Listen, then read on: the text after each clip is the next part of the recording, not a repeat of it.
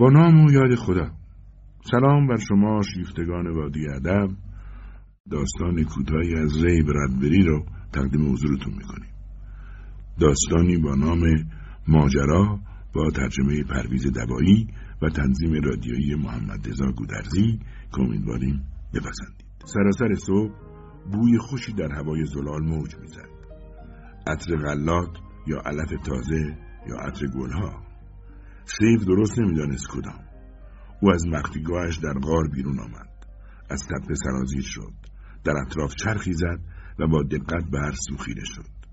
زیر صخرهها دنبال بوته های گل های تیره رنگ گشت ولی چیزی نیافت. دنبال علف گشت. آن موج زود گذر که در هر بهار مدتی کوتاه سطح کره مریخ را میپوشاند ولی همه جا پوشیده از سنگ ریزه هایی به رنگ خون بود. سیف با اخم به غار خود برگشت به آسمان نگاه کرد و آن دورها موشک های مردان زمینی را دید که با خطی از آتش نزدیک شهرک های تازه ساز فرود می آمد. بعضی شبها سوار بر قایق بی صدا در طور کانال ها به پیش می خزید.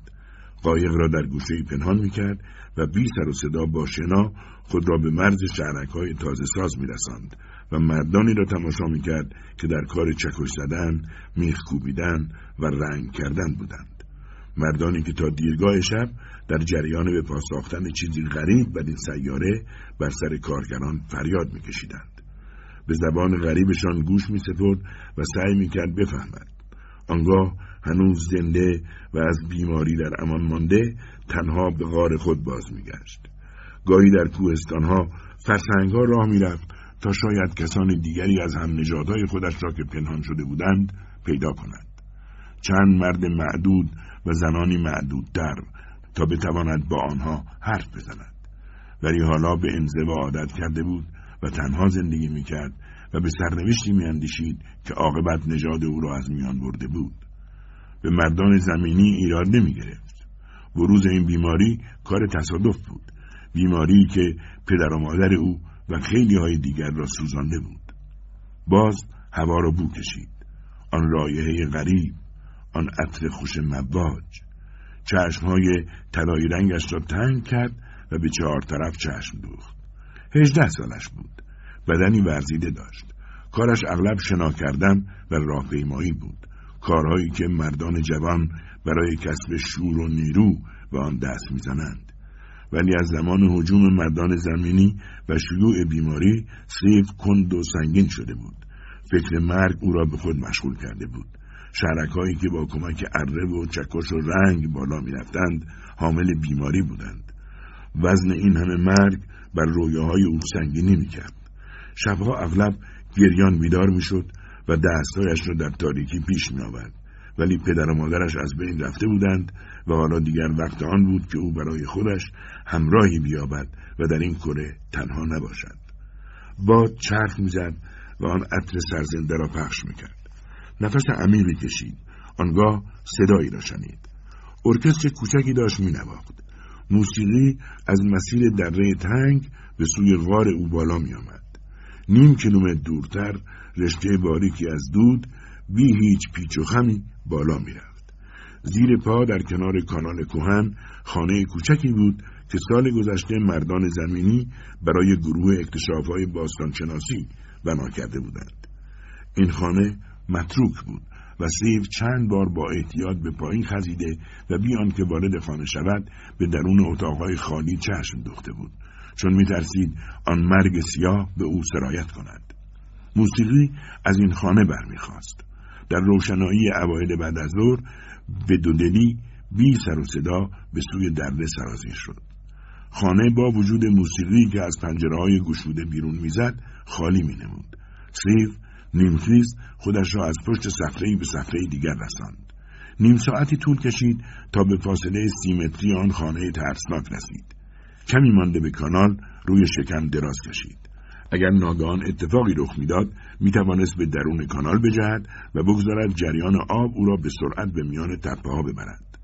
موسیقی اوج گرفته بود.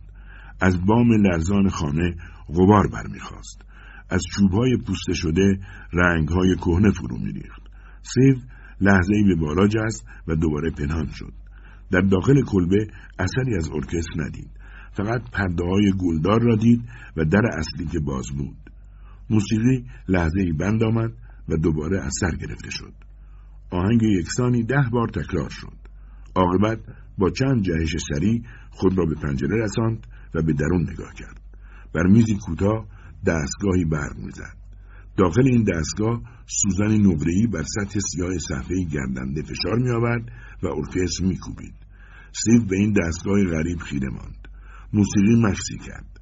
در فاصله آن خشخش سکوت صدای پاهایی را شنید. پا به دو گذاشت و به داخل کانال شیرجه رفت.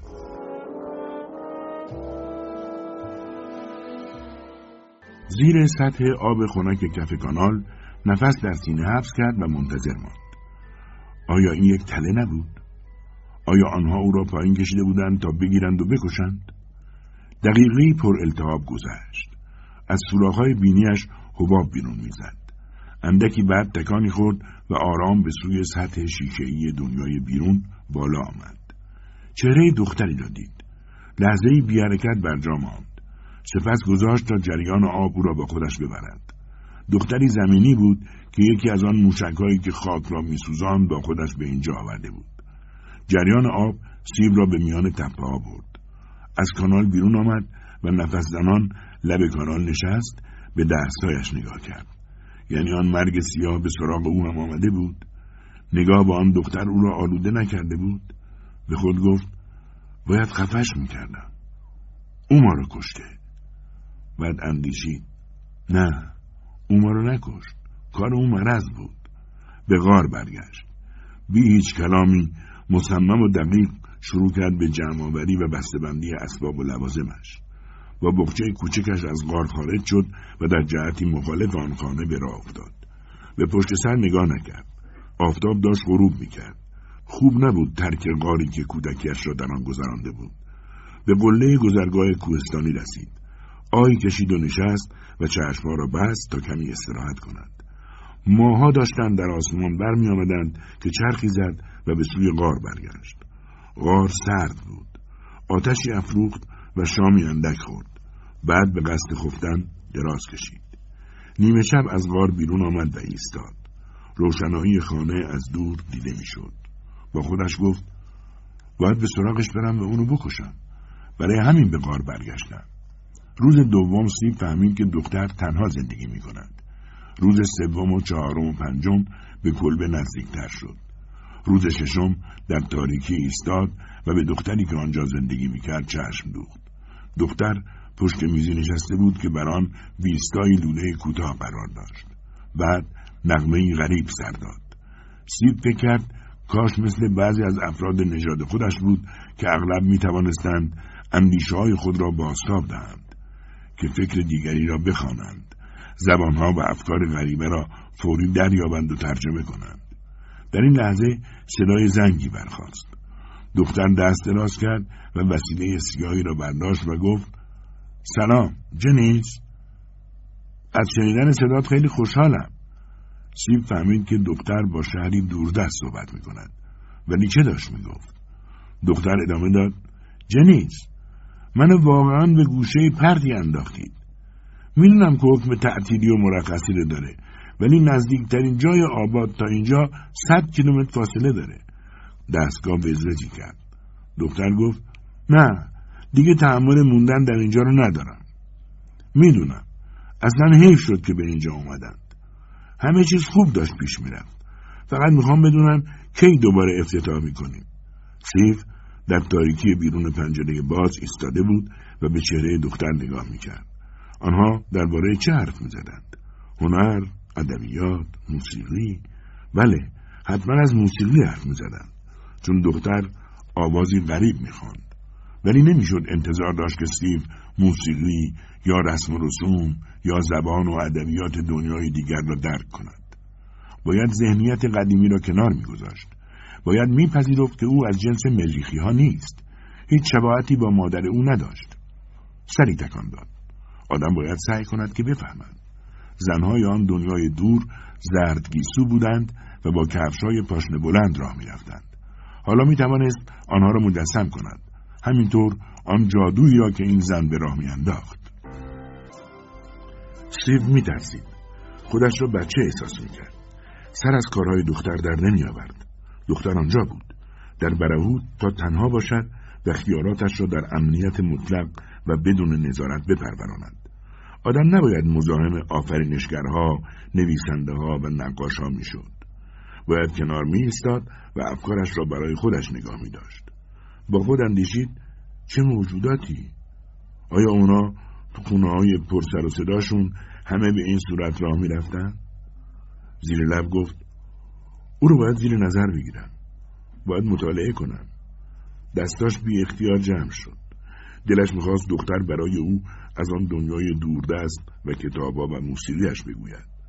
دختر می‌گفت وای جنیس منظورت از بزودی یعنی کی؟ بقیه چی؟ شهرهای دیگه چی؟ تلفن مثل حشره وزوز کرد. دختر جواب داد همشون بسته شده؟ در همه این سیاره نکبتی؟ باید اقلا یه جایی باقی مونده باشه. اگه هر چیز زودتر برام یه جایی پیدا نکنی من همه چیزش غریب می نمود. انگار سیو برای اولین بار بود چنین موجودی را می‌دید. حال آنکه قبلا دورا دور شبیه او را زیاد دیده بود. دختر در همان حال که حرف می‌زد به پنجره تاریکی که سیو پشت آن پناه گرفته بود نگاه کرد و گفت کی؟ کی از مریخیا میترسه؟ اصلا مگه چند تا از اونا باقی مونده؟ ده تا؟ بیست تا؟ سیب تلو تلو خوران دور کلبه به راه افتاد. در تاریکی پایش به توده بطری های خالی خورد. کاش می‌شد کلمات دختر را دقیقتر بفهمد. به غارش برگشت. در آنجا غذایش را خورد ولی احساس گرسنگی نداشت. یک ساعتی در دهانه غار نشست. ماهای مریخ برآمدند و آسمان سرد را پیمودند. سیو بازدم نفس خودش را مثل ارواحی در هوا می‌دید. عاقبت اندیشید به سراغش میرم و باش حرف می‌زنم. اونقدر که عاقبت هم من حرفای او رو بفهمم هم او حرفای منو. من از نژاد خودم براش میگم و او از نژاد خودش. اما چطور می‌توانست فراموش کند؟ کافی بود نوک انگشت دختر به او بخورد تا ظرف چند ساعت یا حد اکثر یک هفته پژمرده و تباه شود رنگش برگردد و مانند مرکب سیاه بخشکد و عاقبت خاکستر شود و باد تکه های وجود او را همچون ریزه های برگهای خشک با خودش ببرد و پراکنده کند کوچکترین برخورد یعنی مرگ. بعد فکر دیگری به سرش راه یافت. این دختر تنهاست. دور از بنده افراد نژاد خودش. باید افکار خاصی داشته باشه که این چنین جدا از همه زندگی می‌کنه. از این نظر آیا ما وجه اشتراک نداریم؟ و شاید چون از شهرها جدا افتاده مرگ به وجودش راه نیافته باشه. شاید. چه غریب است با او حرف زدن. در میان تپا قدم زدن. انسان که تنها بماند میمیرد مگر نه؟ آن نور زرد رنگ کلبه او چقدر جالب است. برخواست و ایستاد. در تاقچه غار شمعی افروخت. مقابل تصویر پدر و مادرش که در آن روشنایی اندک میلرزید. بیرون گلهای تیر رنگ در انتظار سپیددن بودند تا لرز لرزان بشکفند. ماها دیگر در آسمان ناپدید شده بودند. او باید از قدرت بینایی خاص خودش کمک می‌گرفت تا راه را ببیند گوش سپرد از آن پایین در میان شب باز صدای دختر پیدا ناپیدا شنیده می‌شد. در میان تاریکی آن کلمات غریب تنین عجیبی داشت. اشباه در گرداگرد سر سیب میچرخیدند. بر شتاب قدمهایش افزود. آن شب درست سر ساعت نه چهل و پنج دقیقه دختر صدای ضربه هایی را بر در کلبه شنید. ضربه هایی که معلوم نبود نوید مرگ می‌دهند یا زندگی.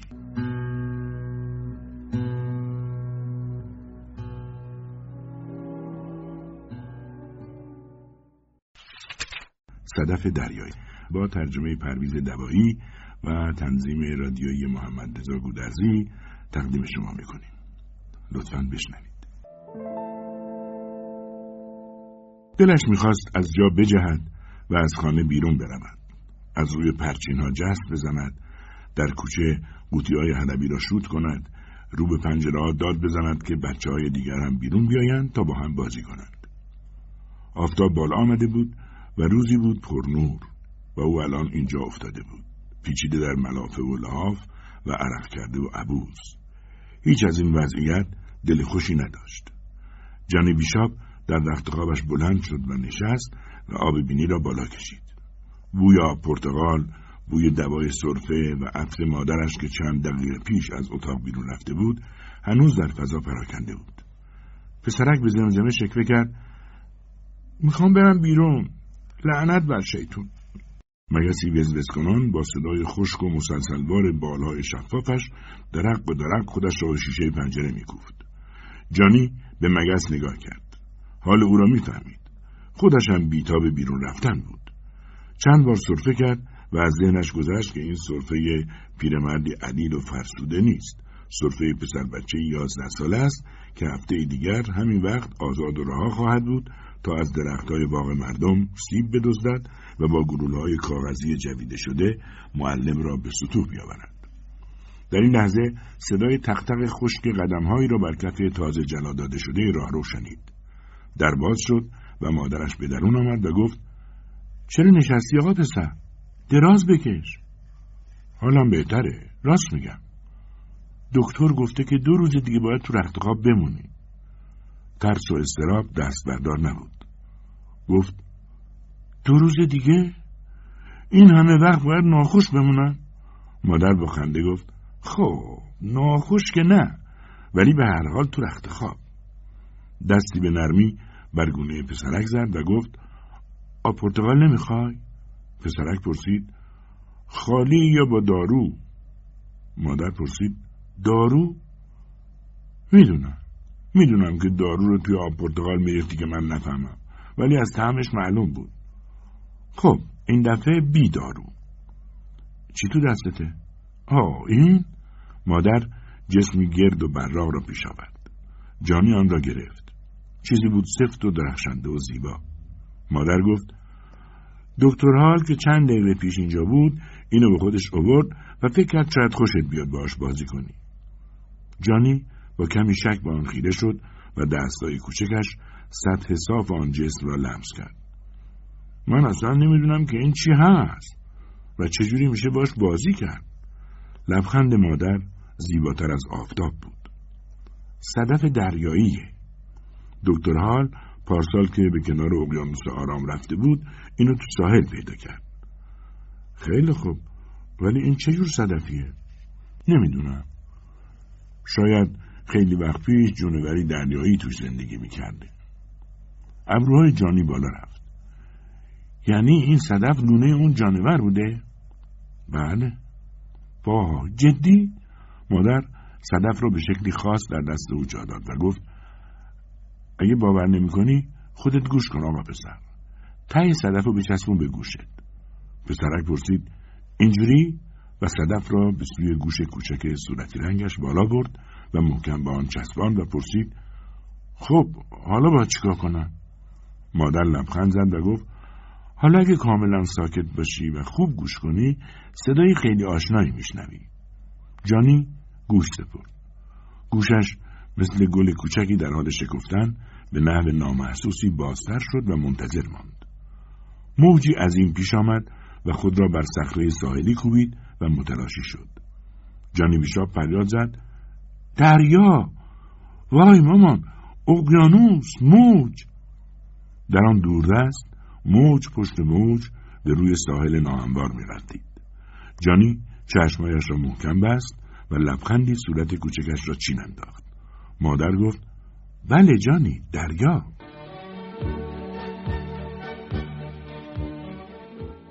ساعتهای پایانی بعد از ظهر بود جانی تکیه داده بر بالش صدف دریایی را میان دو دست کوچکش گرفته بود و از پنجره بزرگ سمت راست بسترش با خنده به بیرون چشم دوخته بود. زمین بزرگ خالی آن سوی خیابان درست در برابر نگاهش بود. پسر بچه ها مثل یک مشت سوسک براشفته و پرتکاپو سر به دنبال هم گذاشته بودند و داد و بیداد می‌کردند. چقدر دلش می‌خواست بلند شوند و بازی کنند. چشم به بچه ها دوخته بود که از نرده ها بالا می‌رفتند. سافتبال بازی می‌کردند و در آن گرما با کفش اسکیت این سو آن سو می‌رفتند سرش چقدر سنگین بود پلکایش داشت به پایین کشیده می‌شد صدف دریایی کنار گوشش بود آن را محکمتر به گوشش فشرد موجها مثل تبل بر ساحل میکوفتند و وقتی پا پس میکشیدند بر شنها کف بر جا میگذاشتند. بعد موجها و کفهای دیگری از راه می‌رسیدند. خرچنگهای کوچک در خیزابهای قهوه‌ای غلط می‌زدند. نسیم اقیانوس پیکر کوچک جانی بیشاب را نوازش می‌کرد. حالا ناگان انگار آن بعد از ظهر داغ دیگر ملالآور و داغ نبود.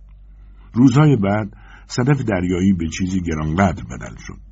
از آن پس هر وقت ساعتهای بعد از ظهر طولانی و ملالآور می‌شد پسرک صدف را به لاله و سوراخ گوشش میچسباند و برای تعطیلات به جزیره های بادخیز دوردست می‌رفت.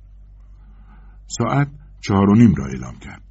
صدای گام های منظم مادرش بر کف براغ راهرو خبر داد که وقت خوردن داروست مادر دارو را در قاشقی نقره‌ای به او داد.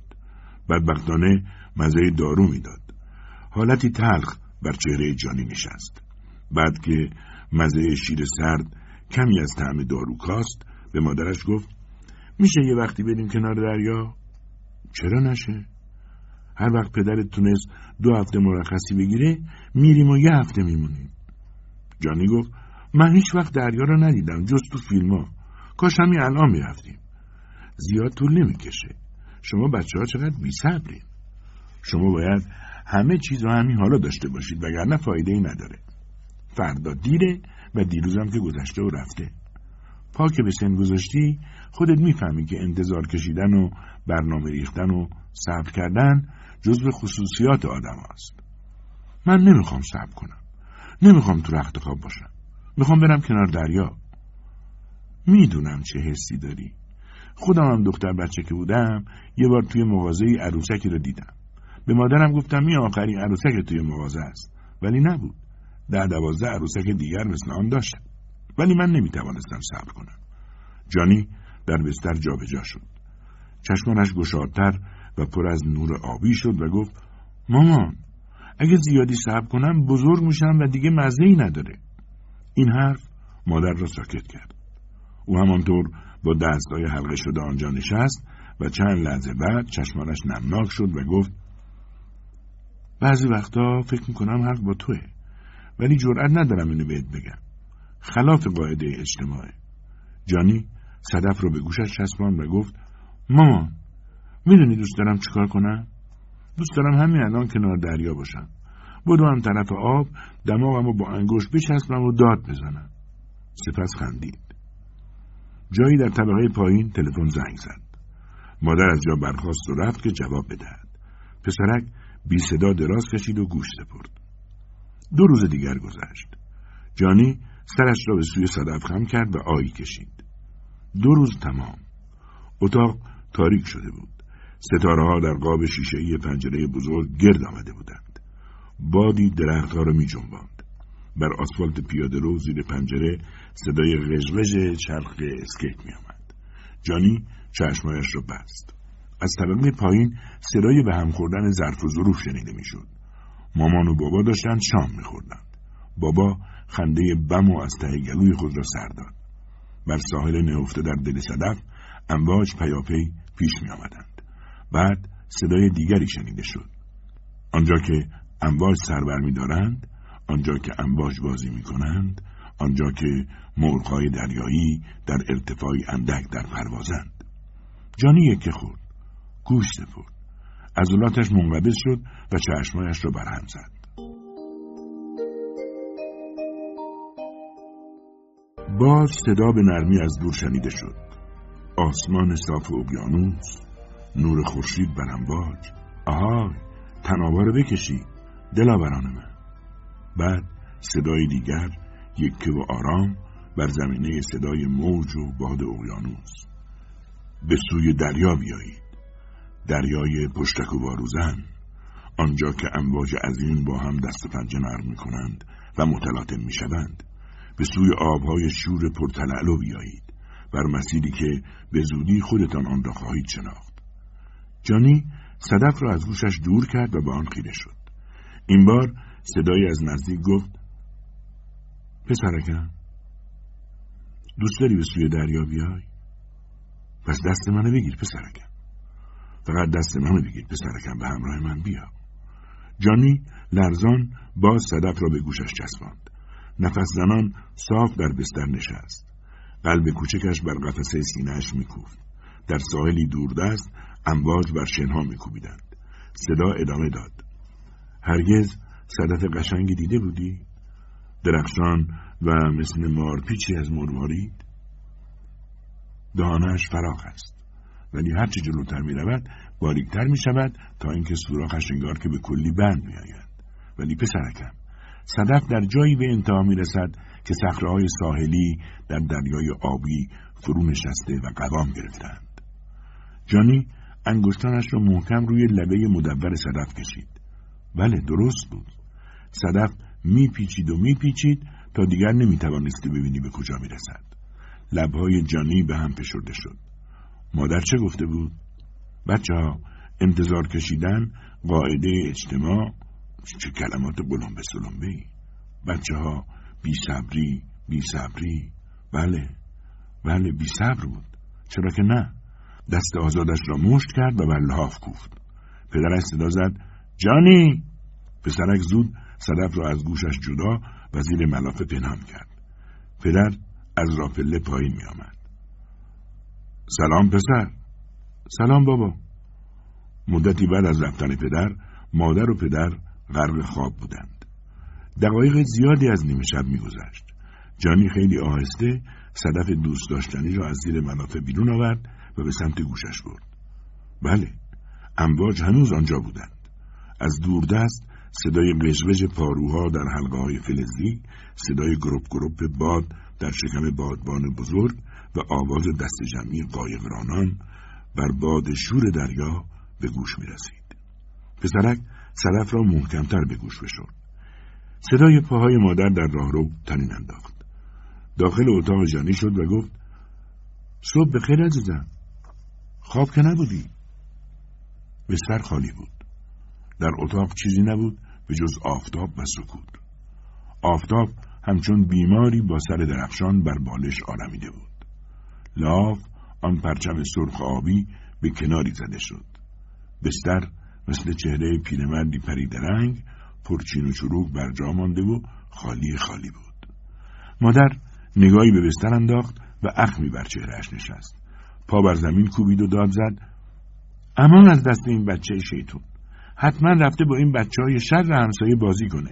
اگه دستم بهش برسه حرف خودش را برید و با لبخندی افزود اونقدر نوازشش می‌کنم که هلاک بشه. بچه ها چقدر بی صبرن. به طرف تخت خواب رفت و شروع به مرتب کردن آن کرد. در این حال نوک انگشتانش زیر ملافه به چیزی خورد. دست کرد و جسم براقی را زیر نور آفتاب بیرون کشید. لبخند بر لبش نشست. صدف دریایی بود. صدف را محکم گرفت و محض تفریح آن را به سوی گوشش برد. چشمانش گوشاد شد و دهانش باز ماند. صدف در گوش او میغرید امواج بر ساحل دوردست میکوبید و بر خط کناره ساحل کفی سرد بر لب میآورد. بعد صدای برچ برچ پاهای کوچکی بلند شد که بر شنهای ساحل میدوید و صدای نازکی که داد می‌زد هی بچه ها بودین کسی عقب نمونه. بعد صدای شیرجه و دست پا زدن پیکری کوچک در میان آن امواج به گوشش رسید.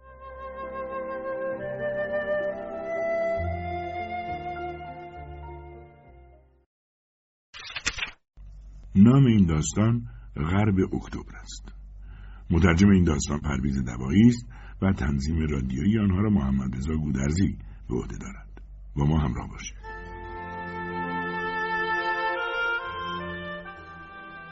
چهار پسرمو تام ویلیام فیلیپ و جان اواخر تابستان به دیدار خانواده آمدند. چون در آن خانه بزرگ قدیمی برایشان جا نبود آنها را بر تختهای سفری در انباری خانه جا دادند که اندکی بعد آتش گرفت. این خانواده معمولی نبود و هر کدام از اعضایش به جهتی از دیگری عجیب و غریبتر بود. همینقدر بگوییم که آنها روزها میخوابیدند و شبها فعالیت می‌کردند. اگر باز بگوییم که بعضی هایشان افکار آدم را میخواندند بعضی دیگر با سائقه میپریدند و با برگها فرود میآمدند یکی از هزار را هم نگفته ایم. اگر اضافه کنیم که بعضی از آنها تصویری در آینه نداشتند و بعضی دیگر دارای چندین شکل و قیافه بودند صرفا تکرار شایعاتی است که به حقیقت پهلو می‌زند.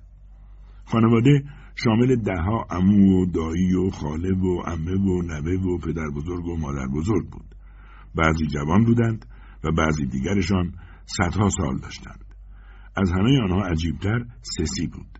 سسی در واقع علت واقعی جمع شدن خانواده بود.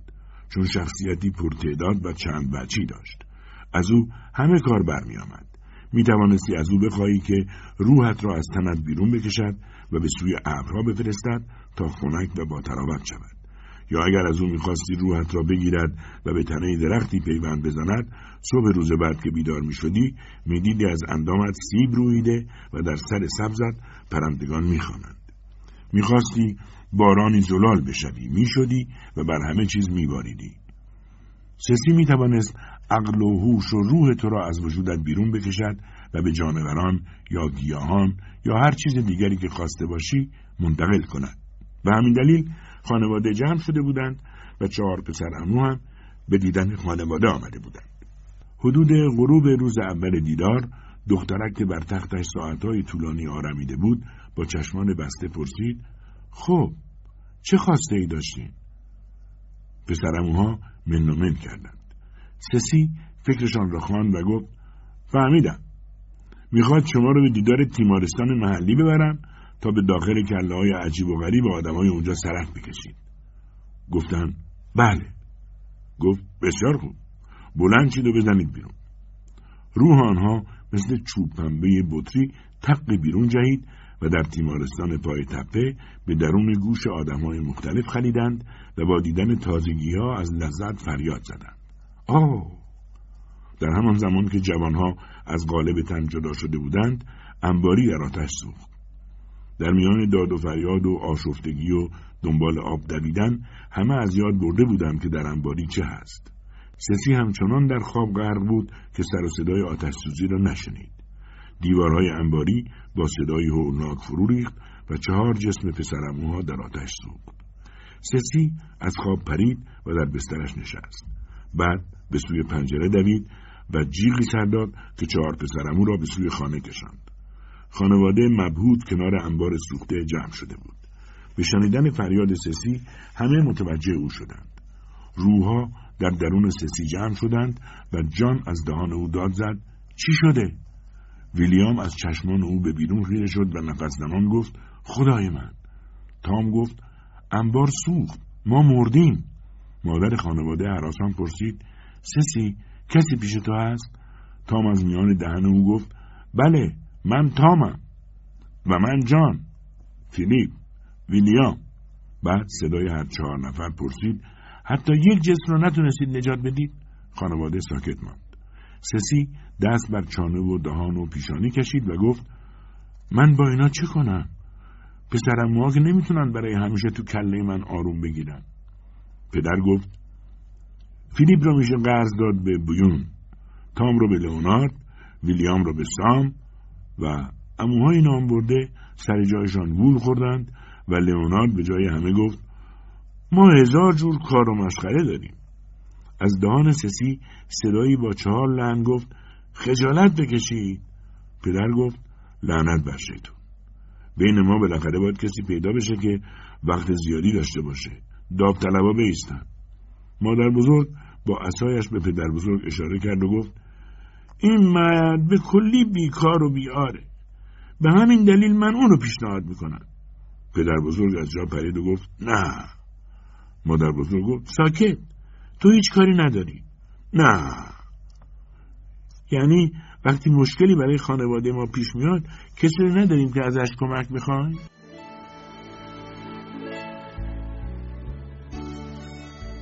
در میان سکوت افراد خانواده یک چشم مادر بزرگ مثل قطعه الماسی درشت برق زد و بعد بسته شد. گفت تو خیلی چیزا هست که می‌تونی به پسرم ما یاد بدی. تو چند قرن زندگی کردی و خیلی چیزا دیدی. پدر بزرگ از جا پرید و گفت مغز من که هتل نیست. اگه تک تک و به نوبت باشه بازی حرفی. مثلا تام می‌تونه صبحها پلکم رو باز کنه. ویلیام غذا دهنم بذاره. جان تو مغز استخونم چرت بزنه و فیلیپ تو سرم بتمرگه من می‌خوام برای خودم وقتی داشته باشم. بعدم وقت رفتن باید همه جا رو تمیز کنم. مادر بزرگ گفت قبوله. شنیدیم پسرا یکی یکی برید تو. موجی در هوا ایجاد شد و چهار حالت مختلف چهره پدر بزرگ را روشن کرد. وقتی تکلیف روشن شد ظهر روز بعد افراد خانواده پدر بزرگ را به ایستگاه قطار بردند و سوار کوپه کردند. او حین سوار شدن با چند لحن مختلف حرف می‌زد. مادر بزرگ به او گفت تا غرب اکتبر راه زیاد نیست. در اونجا کلی قوم و خیش داریم. به اونجا که رسیدی پسر اموها را از کلت بیرون کن. قطرهش که از چشم پدر بزرگ چکید. مادر بزرگ ادامه داد اگه نتونستی از شر این ابله ها خلاص بشی زنده برشون گردون. و قطار تلک تلک کنان راهی تپه غرب اکتبر شد. پس از اینکه قطار پیچی را رد کرد صدای سسی شنیده شد. پدر بزرگ من قسمتی از راه رو با شما میام که یادتون بدم چجوری این چهار نفر رو تو قفس کلتون آروم کنید. پیکر دخترک مثل همیشه در دوردست خواب بود ولی ذهنش آرام اطراف پسرموها میچرخید. به راستی پرسه زدن در کله پدر بزرگ برای پسرموها مثل زیستن در صندوقخانه دنج و مطبوع بود که در آن خاطره ها به صورت پرونده همه روبان پیچی شده روی هم تلمبار شده بود. زمانی که داشتن بی صدا از پشت شیشه های غبار گرفته چشمان پیرمرد به بیرون می نگریستند جان گفت سرم گیج میره. عادت به عینک طبی ندارم. میشه عینک تو برداری بابا بزرگ؟ پدر بزرگ گفت خیر. و چشمها و سر و دنده هایش را فشار داد. پسرموها در تاریکی ذهن او به در و دیوار میخوردند و داد می‌زدند. سسی کمک کن. نور به ما برسون. سسی گفت باشه من اینجا هستم. ویلیام تو پای چپشو بگیر تام پای راستش رو فیلیپ دست راستش رو و جانم دست چپش رو حالا تکون بدید حاضر؟ حرکت. پدر بزرگ پا به دو گذاشت و در راهرو قطار دوید. به سکوی انتهای قطار رسید و خیال داشت خودش را پرت کند روی بستر گلهای آفتابگردانی که شتابان در گذر بود. پسرموها که در دهانش جمع شده بودند گفتند تکون نخور بی حرکت و پدر بزرگ مثل مجسمه در انتهای قطار خشک شد. لحظه ای بعد روبروی زن جوانی در کوپه نشسته بود. چشمها را بست و گفت خواهش می‌کنم دردسر درست نکنید. همگی سر جاتون بمونید. پسرموها نیشخند زدند و داخل گوشهای او موم مذاب ریختند. پدر بزرگ زیری لب گفت شما جوانید ولی من یه مومیایی هستم. گروه چهار نفره گفت ما کاری می‌کنیم که تو هم جوون بشی. پدر بزرگ حس کرد دارن فتیله ای را در شکمش روشن می‌کنند و بمبی را درون سینهش گفت نه و رشته ای را در تاریکی کشید. دریچه ای باز شد و پسرعموها درون دهلیز هزار خمی فرو افتادند و داد زدند مواظب باش. حالا تام گفت من جایی در ویسکانسین هستم. چجوری از اینجا سر در آوردم؟ فیلیپ گفت و من سوار کشتی هادسون ریور هستم. ویلیام گفت من در لندن هستم. جان گفت محاله سیسی؟ پدر بزرگ که همزمان در همه آن مکانها بود گفت با سسی چیکار داری؟ شما هنوز تو کله منید و دارید از زمانها و مکانهای خاطرات گذشتن مثل حوله های هتل استفاده می‌کنید تام فریاد زد یه زن یه زن روبروی من ایستاده زن جوانی بود در بهاری در دویست سال پیش پدر بزرگ نام او را به خاطر نمی آورد. در ظهری تابستانی وقتی در جستجوی توت فرنگی وحشی بود این زن را گذری دیده بود. تام دست بلند کرد. پدر بزرگ داد زد دور شو! و چهره زن در هوای سبک تابستان از هم پاشید و پراکنده شد و در انتهای جاده از نظر محو شد. پسرموهای دیگر در کار تاخت و تاز بودند. درها را باز می‌کردند و پنجره ها را بالا می‌زدند. ناگهان همگی با هم داد زدند. نگاه کنید. وای خدای من! خاطرات پدر بزرگ مثل ماهی های ساردین ردیف به ردیف کنار هم خوابیده بود. میلیون ها خاطره در کنار هم در میلیون ها لایه. پدر بزرگ احساس کرد که آنها از این گوش تا آن گوشش را کند و کاف می کنند. از کوها بالا می روند، صحراها را زیر پا می گذارند و از شهرها رد می شوند. عاقبت جان دست بانوی دلربا را گرفت و نگاهش داشت. پدر بزرگ با غرش از جا پرید و گفت کافیه. پیکر زن سوخت و پراکنده شد. چانه بالا گرفته زشت و نحیف شد. گونههایش گود افتاد و چشمانش در چین و چروک فرو نشست. جان گفت مادر بزرگ تو هستی؟ پدر بزرگ لرزان از خشم گفت سسی. این جوان رو در پرنده سنگی هر جا که شد جا بده. و از کله من خارجش کن. زود باش. سسی گفت بزن بیرون جان.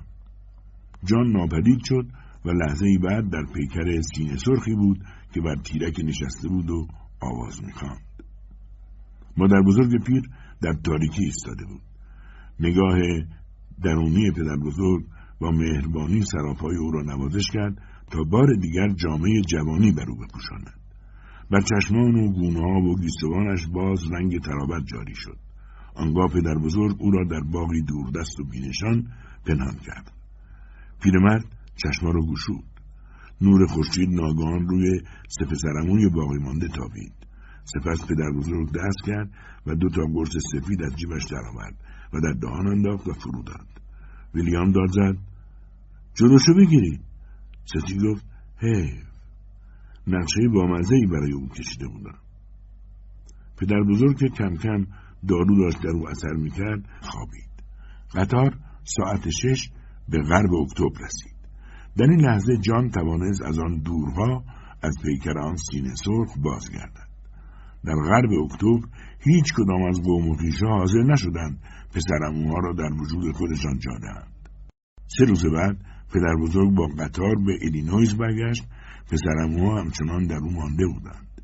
همانجا هم ماندند. هر کدام در بخش متفاوتی از صندوقخانه محفوظ ذهن پدر بزرگ تام در خاطری از پدر بزرگ مربوط به سال 1840 در شهر وین سکنا گزید. ویلیام در سال نامشخصی در لیک کانتی، جان در سان فرانسیسکو ولی فیلیپ خود را ته انبار سیب زمینی حبس کرده بود و داشت تمام کتابهایی را می‌خواند که پدر بزرگ خوانده بود.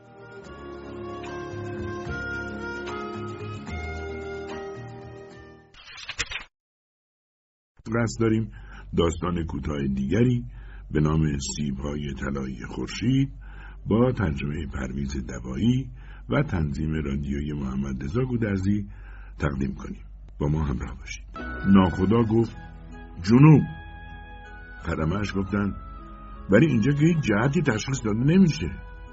ناخدا گفت وقتی که دارید به طرف خورشید پرواز می‌کنید به همه چیز گرم و زرد و کرخ میشه یعنی جهت حرکت کاملا روشنه.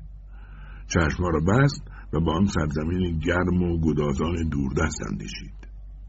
جنوب. و آهسته سرش را برای خودش تکان داد. سفینه آنها جام طلایی نام داشت و مقصدشان واقعا خورشید فروزان نیمروز بود.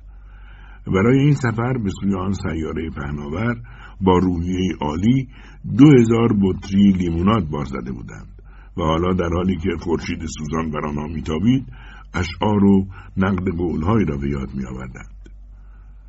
سیبهای طلایی خورشید. شعری از ویلیام باتلرگیز دیگر از گرمای آفتاب نترس. چی؟ این قطعا از شکسپیره. جام طلایی از اشتاینبک کوزه طلایی از استیونز و آن ظرف طلا در انتهای رنگین کمان چی؟ به خدا برای مسیر ما نامی وجود داره. آن رنگین کمان. ببینم. نگاه کن درجه حرارت چقدره. هزار درجه فارنهایت. ناخدا از شیشه دودی عظیم سفینه به بیرون نگاه کرد. قرص خورشید واقعا آنجا بود. یگان اندیشه بر زبان نیامدهش آن بود که به سوی خورشید برود. آن را لمس کند و جزئی از آن را بردارد و برای همیشه با خود بیاورد. در این سفینه چیزهای دقیقا کارا با چیزهای بسیار ظریف در هم آمیخته بود.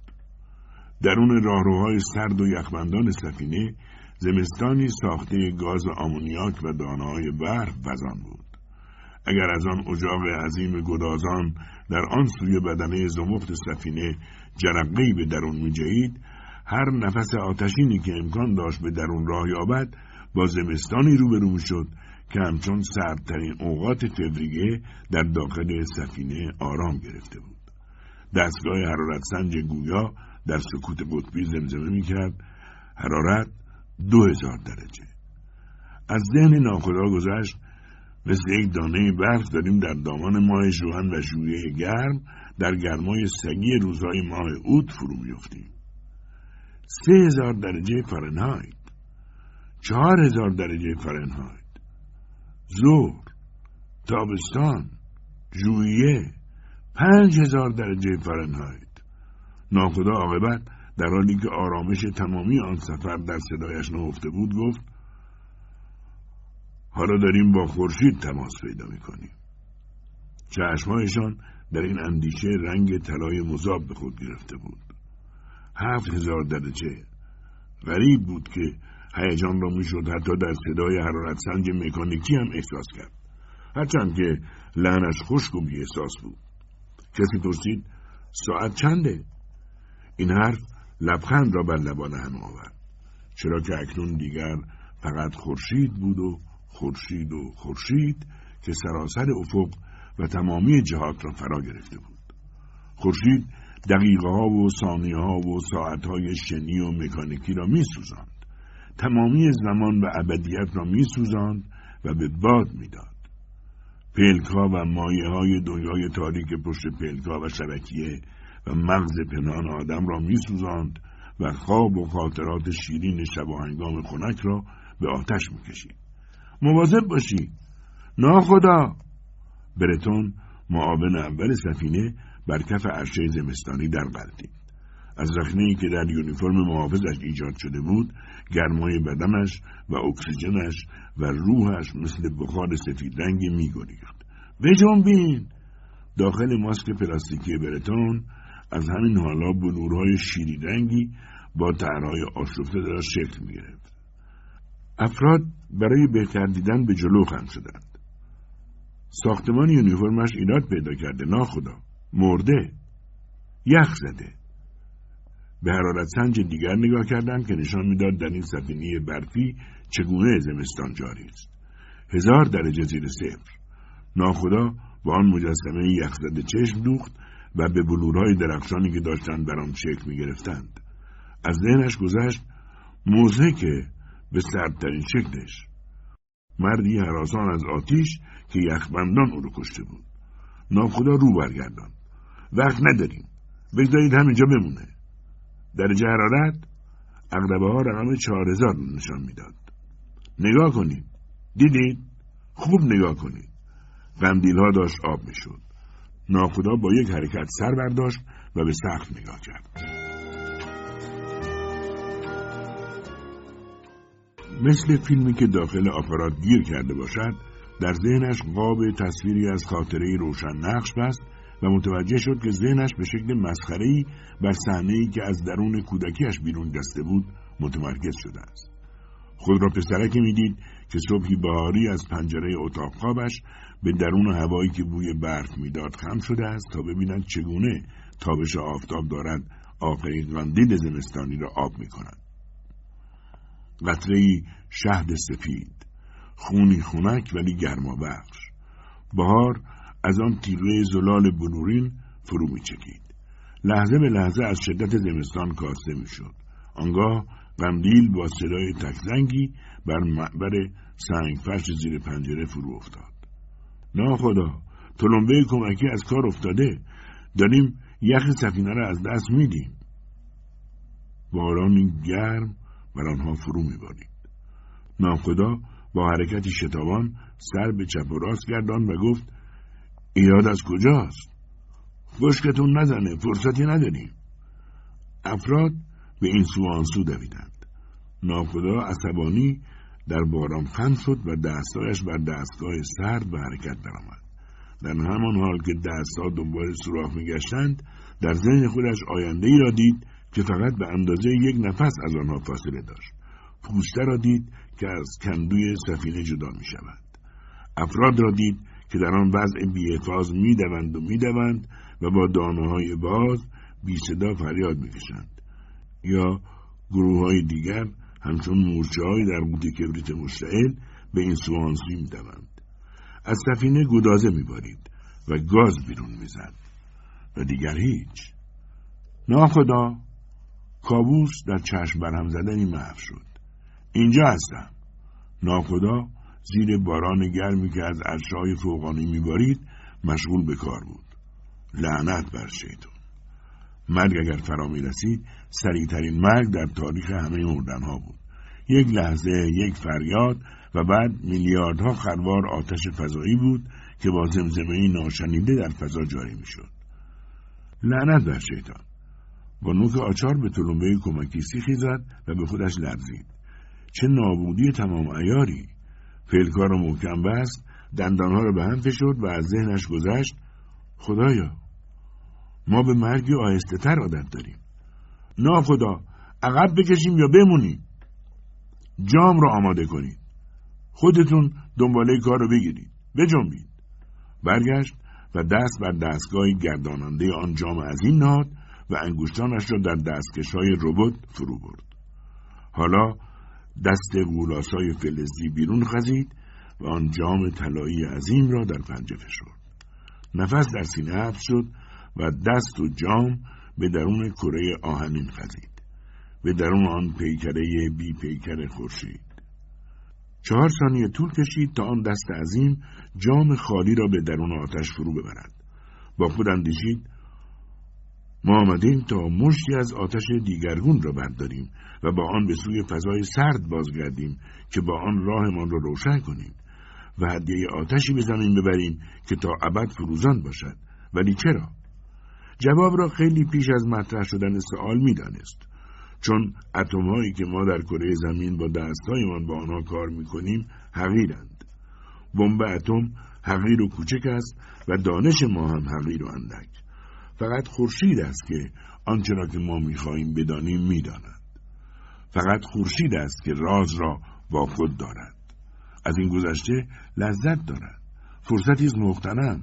کاری عظیم است به اینجا آمدن و پا به دو گذاشتن. در واقع دلیلی هم وجود ندارد به جز غرور و خودبینی آدم های کوچک حشرهوار که امیدوارند بتوانند نیشی به شیر بزنند و از گزند چنگالهایش بگریزند. خدای من می‌رویم و می‌گوییم بله موفق شدیم. این است جام انرژی ما. اسمش را هرچه خواستید بگذارید. جامی که این بسا بشود به یاری آن به شهرهایمان نیرو رساند و کشتیهایمان را در دریاها به پیش راند و دانش جهان ما را به جوشیدن واداشت تا خوب پخته شود. بفرمایید. ای مردانی خود را در برابر آن خوف عظیم از تاریکی که در وجود هر انسان نهفته است گرم کنید. آه.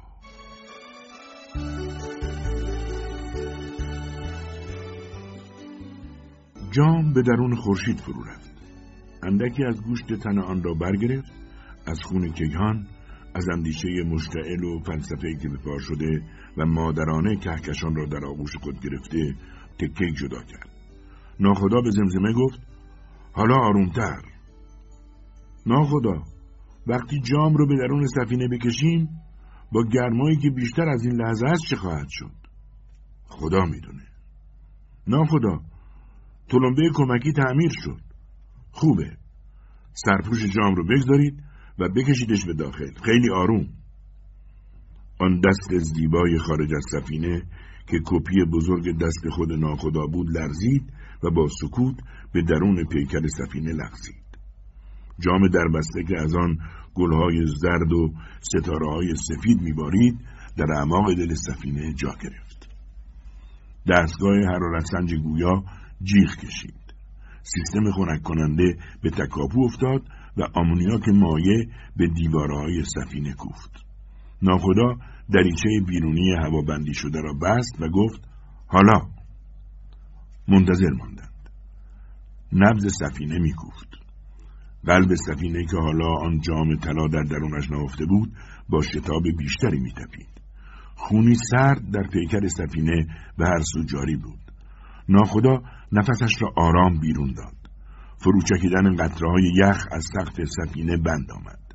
بار دیگر یخبندان برقرار شد. گفت از اینجا بریم. سفینه چرخی زد و گریخت. گوش کنید تپش قلب سفینه کند و کندتر می‌شد نمودارها با شماره های هزارتایی ارقام کم و کمتری را نشان می‌دادند اقربه ها با سرعتی که به چشم نمی آمد می چرخیدند. دستگاه حرارت سنج تغییر فرسها را اعلام می کرد. همه در یک اندیشه بودند. از این آتش و شعله و گرما و گداز دور شویم. از این کوره سفید و زرد. دور شویم و به درون خونکا و تاریکی برویم. بیست ساعت بعد شاید حتی مجبور شدند بعضی از دستگاه خنک کننده را از کار بیاندازند و زمستان را به دست مرگ بسپارند. به زودی از شبی آنچنان سرد گذر خواهند داشت که شاید لازم شود گرم کننده جدید سفینه را به کار اندازند و از گرمای محفوظ آتشی که اکنون همچون کودکی زاده نشده با خود هم می‌کردند برای گرم کردن سفینه کمک بگیرند. آنها به خانه برمیگشتند. به سوی خانه می‌رفتند و برای ناخدا در حالی که بر پیکر بیجان برتون آرمیده بر ساحل برفهای سفید زمستانی رسیدگی می‌کرد فرصت اندکی بود تا به شعری بیاندیشند که سالها پیش نوشته بود گاهی خورشید را درختی شعلهور می‌بینم که میوه های طلاییش در هوای بی هوا فروزان در نوسان است در سیبهایش دقدقه های آدم و جاذبه جا گرفته و نفس ستایششان از هر کجا بیرون می‌زند چنان که انسان خورشید را درختی شعلهور می‌بیند. مدتی طولانی ناخدا در کنار آن جسد نشست و خودش گفت احساس اندوه دارم و احساس خوشی و احساس پسر بچه‌ای که با مشتی قاصدک از مدرسه به خونه برمیگرده. چشما را بست و آه کشید و گفت خب الان کجا بریم؟ کجا داریم میریم؟ حضور افرادش را در اطراف خودش نشسته و ایستاده احساس کرد. مردانی که دیگر وحشت از وجودشان رخت بربسته و نفس زدنهایشان آرام گرفته بود. گفت وقتی راهی بسیار طولانی را تا خورشید طی کرده بر اون دست نهاده و مکس کردید دیگه آزم کجا هستید؟ وقتی که از گرما و روشنایی نیمروز و رخوت دور میشید به کجا میرید؟ افرادش منتظر بودند سخنان او تمام شود. او عاقبت گفت از اینجا به بعد در فضا فقط یک جهت وجود داره. منتظر ماندند تا سفینه از روشنایی دور شد و درون تاریکی سرد شتافت. ناخدا به زمزمه گفت شمال شمال! و همگی لبخند زدند.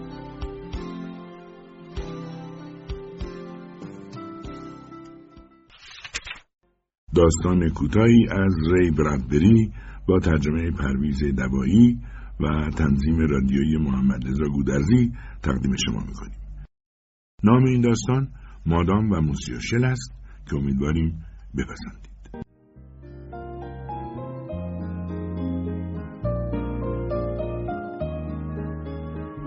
صورت غذا در قابی نقره‌ای به سبک قرن نوزدهم بیرون رستوران لوفوندو به دیوار نصب بود و نگاه آندره هال داشت روی فهرست غذاها بالا و پایین می‌رفت که دستی آرنجش را آرام لمس کرد و مردی کنار گوشش گفت ببخشید آقا به نظر میاد گرسنه هستید.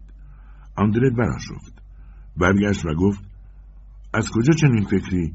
مرد میان سال حرف او را قطع کرد و گفت از حالتی که برای خوندن صورت غذا به جلو خم شده بودید من موسیو سول هستم صاحب این رستوران و علائم گرسنگی رو می‌شناسم. آندره گفت عجب. پس برای همین از رستوران بیرون اومدید. بله. مرد پا به سن گذاشته لباس مرد جوان را از نظر گذراند. سراسین های ساییده و یقهش را که پیدا بود بارها و بارها تمیز شده و گفت حالا گرسنه هستید یا نه؟ به جای پول غذا باید آواز بخونم. مرد گفت نه نه توی ویترین رو نگاه کنید. آندره به داخل ویترین نظر انداخت. آن سوی ویترین زن جوان و خوشسیمایی نشسته بود و داشت با ظرافت تمام قاشق سوپ را به سوی لب و دهانش می‌برد. طوری به جلو خم شده بود که انگار مشغول دعا خواندن است. کمترین توجهی به آن دو مرد نداشت که نیمرخ او را برانداز می‌کردند. گونه های گل و چشمان کبود. آندره همانطور بی حرکت ماند. صاحب رستوران کنار گوش او گفت تنها کاری که باید بکنی اینه که پشت ویترین کنار اون زن بنشینی و یک ساعتی غذا بخوری. شبم همین برنامه ادامه داره. آندره پرسید چرا؟ مرد میان سال سر آندره را گرفت و چرخاند جوری که بتواند تصویر خودش را در شیشه ویترین ببیند. پرسید نگاه کن چی می‌بینی؟ خودم رو. یه محصل جوون گرسنه. البته زیادم بر نیستم. خب پس با من بیا.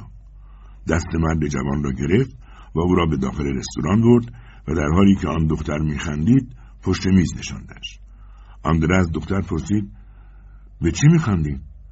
دختر لبخندی زد و گفت به شما. صاحب رستوران نگفت که ما رو برای چی اینجا مینشونه؟ برگرد و تماشاچی های اون بیرون نگاه کن.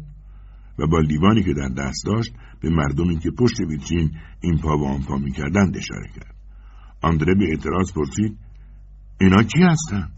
به چی نگاه می‌کنن؟ دختر گفت به بازیگرها به آدمهای برازنده به من و تو به قیافه مورد پسند ماها صاحب رستوران در کنار میز آن دو ظاهر شد و گفت دیدید که شعبد بازها معمولا آدمی رو به عنوان داوطلب از بین حضار انتخاب می‌کنند و بعضی از شعبده هاشون رو روی اونا انجام میدن ها؟ این آدم در واقع دستیار خود شعبده بازه و در اصطلاح به او شیل میگن. حالا منم اسم شما دوتا رو که با لیوان نوشیدنی و غذای خوشمزه و تماشاگرانتون اینجا نشستید مکسی کرد و ادامه داد. می‌ذارم شیل. مادام و موسیو شیل. در روشنایی ملایم ویترین آن دو به خوردن پرداختند. بیننده ها از دیدن آن دو حضد وافری بردند. دختر و پسر جوان چیزی از برازندگی از یکدیگر کم نداشتند. زوجهایی که حالا با چیزی بیش از صورت غذا به رستوران جذب شده بودند. با هم همه رستوران را پر کردند. شمهای بیشتری پر شد و غذاهای بیشتری روی میزها چیده شد. در همان حالی که آندره و همکارش بی توجه به اطراف به هم نگاه می‌کردند و غذا میخوردند. بعد آخرین های خالی از روی میزها جمع شد و آخرین شمها را خاموش کردند. آن دو همچنان مقابل هم نشسته بودند. عاقبت صاحب رستوران در کنارشان ظاهر شد. دستها را به نشانه رضایت و تشویق به زد و گفت به سلامت تا فردا شب. فردا شب و شبهای دیگر این ماجرا تکرار شد. آنها همیشه در سکوت روبروی هم می نشستند و گرمای رستوران را بالا می بردند. مردم وقتی که از سرمای بیرون قدم به داخل رستوران میگذاشتند انگار با تابستان روبرو می شدند. اجاقی که مرد جوان در آن داشت گرمای محیط را به کمک همکارش بالا می برد.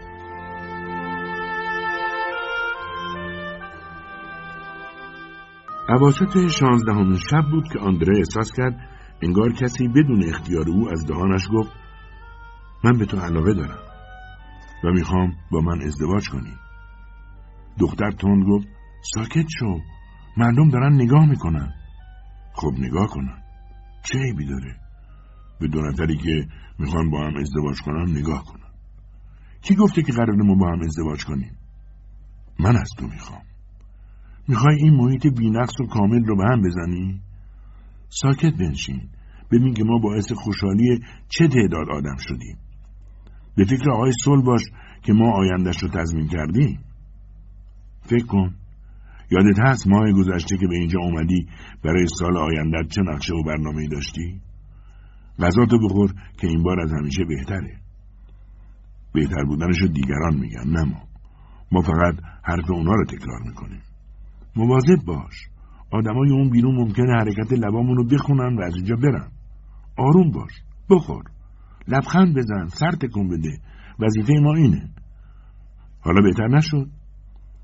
می‌خوام با من ازدواج کنی. ساکت شو. وگرنه بلند میشم میرم.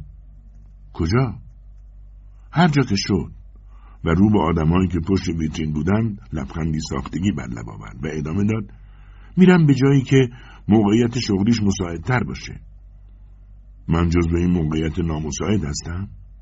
تو داری شغل هر دو ما رو به خطر میندازی. موسیوسول با عصبانیت به ما خیره شده. آروم باش. باشه؟ آندره مکسی کرد و عاقبت گفت باشه. یک هفته دیگر به همین ترتیب گذشت تا اینکه آندره باز طاقت از دست داد و گفت با من ازدواج کن. دختر محکم گفت نه. و چون دید زن و مرد پشت ویترین به آنها نگاه می‌کنند خندید. آندره پرسید یعنی تو اصلا علاقه به ازدواج با من نداری؟ نه. من که هرگز قولی به تو ندادم. قول ندادی. ولی حالا می‌خوام بپذیری که با من ازدواج کنی. صدای دختر بلند شد. موسیوسون صورت حساب. پسر گفت ما که وقت صورت حساب نداشتیم. امشب داریم. شب بعد دختر ناپدید شد. آقای سول سر آندره داد زد ای دیوونه دیدی چه کردی؟ داخل ویترین دیگر کسی ننشسته بود. آقای سول با خشم گفت ورشکستم کردی. چرا نتونستی مثل آدم شامت زهرمار کنی و زبون به دندون بگیری؟ من فقط حرف دلمو زدم. مطمئن باش که او برمیگرده. راستی؟ پس اینو بگیر بخون. و تکه کاغذی به دست آندره داد که رویش نوشته بود بدرود برای همیشه. اشک از چشمان آندره سرازی شد. کجا ممکنه رفته باشه؟ خدا می‌دونه. هیچ وقت اسم و آدرسش رو ما نگفت. با من بیا. آندره او را در پلکان پرپیچ و خمی دنبال کرد تا به بام ساختمان رسیدند. در جایی که اگر تکان میخوردی با سر سقوط می‌کردی. موسیوسول به جانب شهر اشاره کرد و گفت چه می‌بینی؟ پاریس رو با هزارون ساختمانش. دیگه چی؟ هزاران رستوران.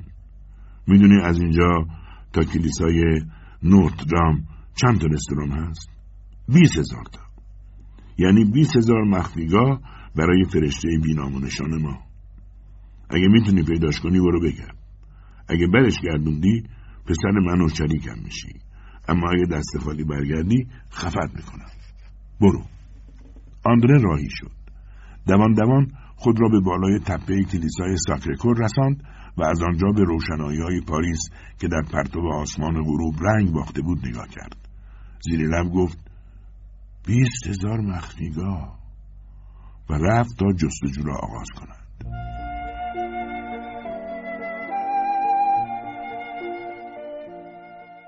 آن سوی رود سن از کلیسای نوتردام به بعد فقط در یک بلوک چهل رستوران قرار داشت.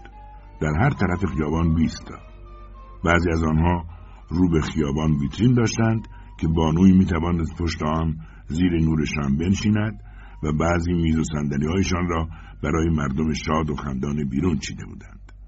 آندره زیر لب گفت نه نه خیلی زیاده.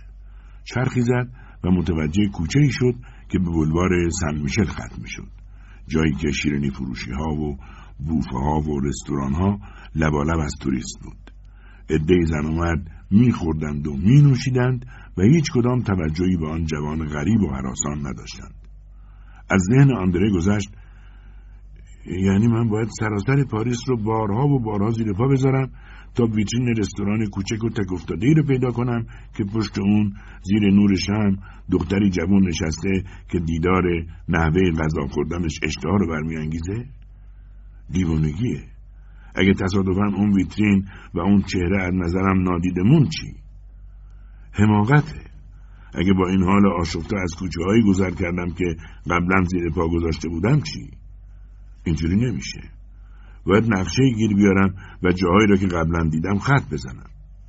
مرد جوان هر روز غروب وقتی که سایه در کوچه های تنگ جاری می‌شد نقشه در دست به راه میافتاد. صفحه نقشهش اول روشن بود و هرچه پیشتر می‌رفت تاریکتر می‌شد یک بار سر راننده تاکسی که داشت او را می‌برد داد کشید که بایستد و خشمگین بیرون پرید تاکسی سریع رفته بود و ده دوازده رستوران را نادیده رد کرده بود ناگهان با درماندگی به خودش گفت اگه اصلا تو پاریس نباشه و به شهر دیگه ای رفته باشه چی؟ آن شب ساعت سه بعد از نیمه شب بیدار شد. یک سری اسم از ذهنش گذشت و با خود گفت اگه روزی او رو پیدا کردم به چه اسمی باید صداش بزنم؟ و بعد خسته و کوفته باز به خواب رفت. به این ترتیب هفته ها و ماه ها گذشت. در چهارمین ماه به خود گفت کافیه. اگه تا یه هفته دیگه او رو پیدا نکردم نقشه هامو میسوزونم و دیگه شب و روز و وقت و بی وقت به اسامی و خیابون ها فکر نمی کنم. در 97 شب جستجویش آندره داشت روی اسکله ولتر راه می‌رفت که ناگهان احساس توفندهی به او دست داد که استخوانهایش را به لرزه درآورد. صداهای مبهم او را تلو تلو خوران به سر تقاطع رساند و در آنجا خشکش زد آن سوی خیابانی باریک زیر آلاچیقی از برگهای لرزان جماعت اندکی جمع شده بود و به صورت غذایی که در قابی برونزی کنار در رستوران نصب شده بود خیره شده بودند. همینطور به ویترین پشت آن. آندره در حالتی شبیه به خلصه پیش رفت و پشت سر جماعت ایستاد. زیر لب گفت محاله آن سوی ویترین و زیر نور زن جوانی نشسته بود و روبرویش هم مردی خوشسیما نشسته بود. آنها داشتن غذا میخوردند. آندره از خودش پرسید من کجا هستم؟ اینجا یا اونجا? این من نیستم که الان مثل همیشه روبروی او نشستم. قلبش از جا کنده شد. نگاه دختر جوان لحظه ای همچون سایه بر روی او گذر کرد و دیگر حتی رویش را هم بر نگرداند. در عوض زیر نور شم به مصاحبش لبخندی زد. آندره گیج و مات در رستوران را پیدا کرد و داخل شد. رفت به طرف میزی که آن زوج جوان آنجا با هم آرام حرف می‌زدند و غذا میخوردند و میخندیدند. دختر از تمام صدها اسمی که آندره در آن شبها بر او نهاده بود متفاوت بود. گویی جابجاییش در پاریس حالت دیگری به گونههایش بخشیده بود و چشمانش هم میدرخشید. گذر زمان حتی خندهاش را هم عمیقتر کرده بود.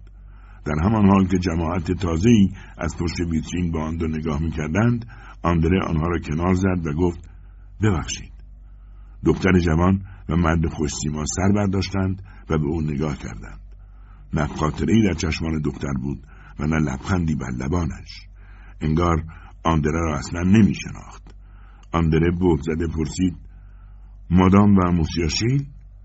آنها دست از خوردن کشیدند و سر تکان دادند و گفتند بله فرمایشی بود و چون سکوت آندره را متوجه شدند باز به غذا خوردنشان ادامه دادند